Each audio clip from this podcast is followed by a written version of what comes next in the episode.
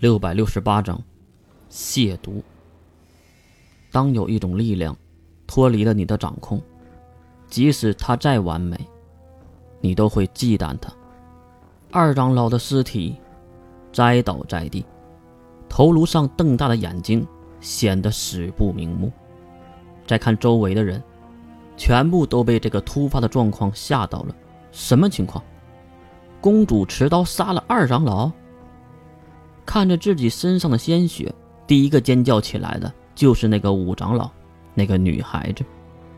咿呀的高频率叫声让大家都反应了过来，并推开桌椅，摆出了防御的姿势，并散开。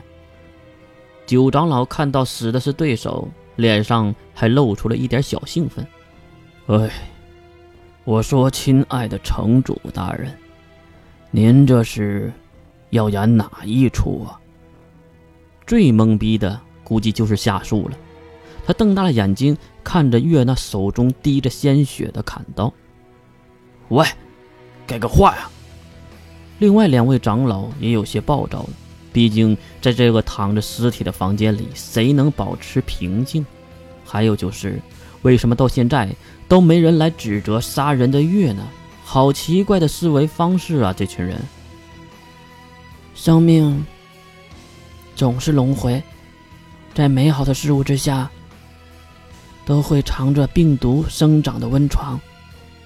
没有人是对的，也没有人是错的，世界本就如此。你们知道这是为什么吗？看着越陶醉的看着他们，大长老终于发话了。我不懂你在说什么，完全没有逻辑，也不懂城主为什么要杀死老二。不过今天你这个城主算是做到头了，大家一起上。还是没有人关注月这个杀人凶手，也对，大家都以为他是城主主使的。哈哈，真是一群有趣的家伙。第三式，狂暴三井。一声呼喊，月挥舞着砍刀就扑了上去，对方当然没当回事儿，都是见过世面的魔法师啊。小丫头，你想的太多了。大长老二话没说就掏出了法杖，释放了一枚瞬发的雷电。那雷电以月无法捕捉的速度飞了过来。月，夏树终于动了，他单手拍在桌面上，月的脚下也迅速出现一条类似树枝的东西，将月缠绕，然后把月拉到了最后面，躲过了大长老的雷击。果然是你，城主大人，你给个说法吧。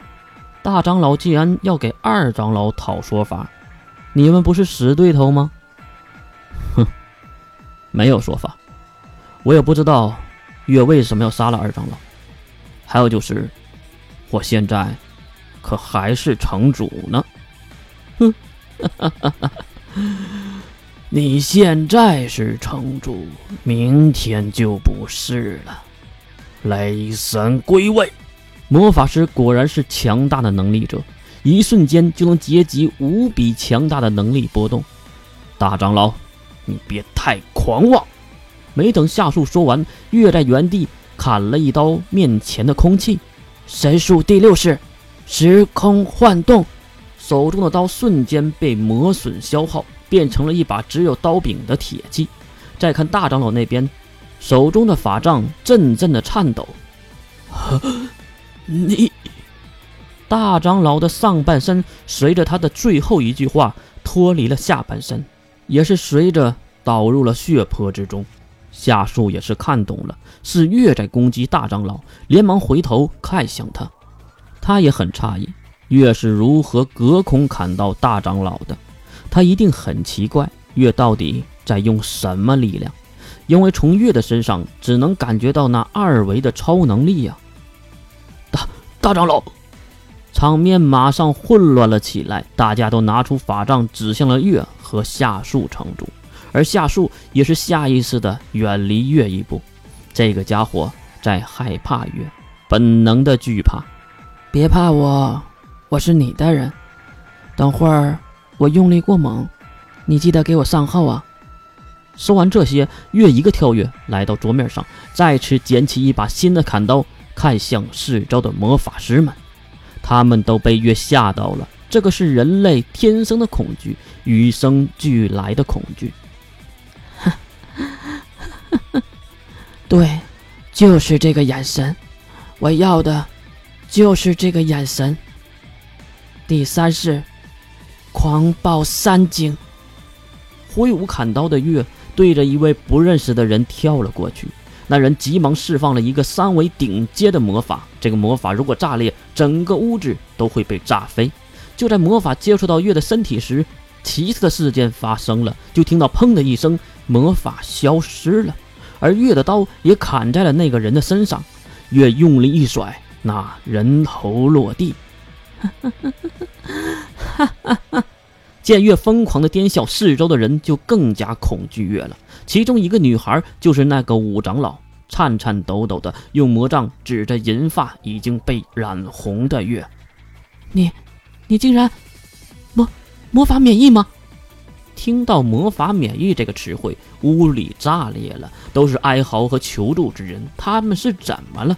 其实月都没有弄懂，这是信仰炸裂的声音。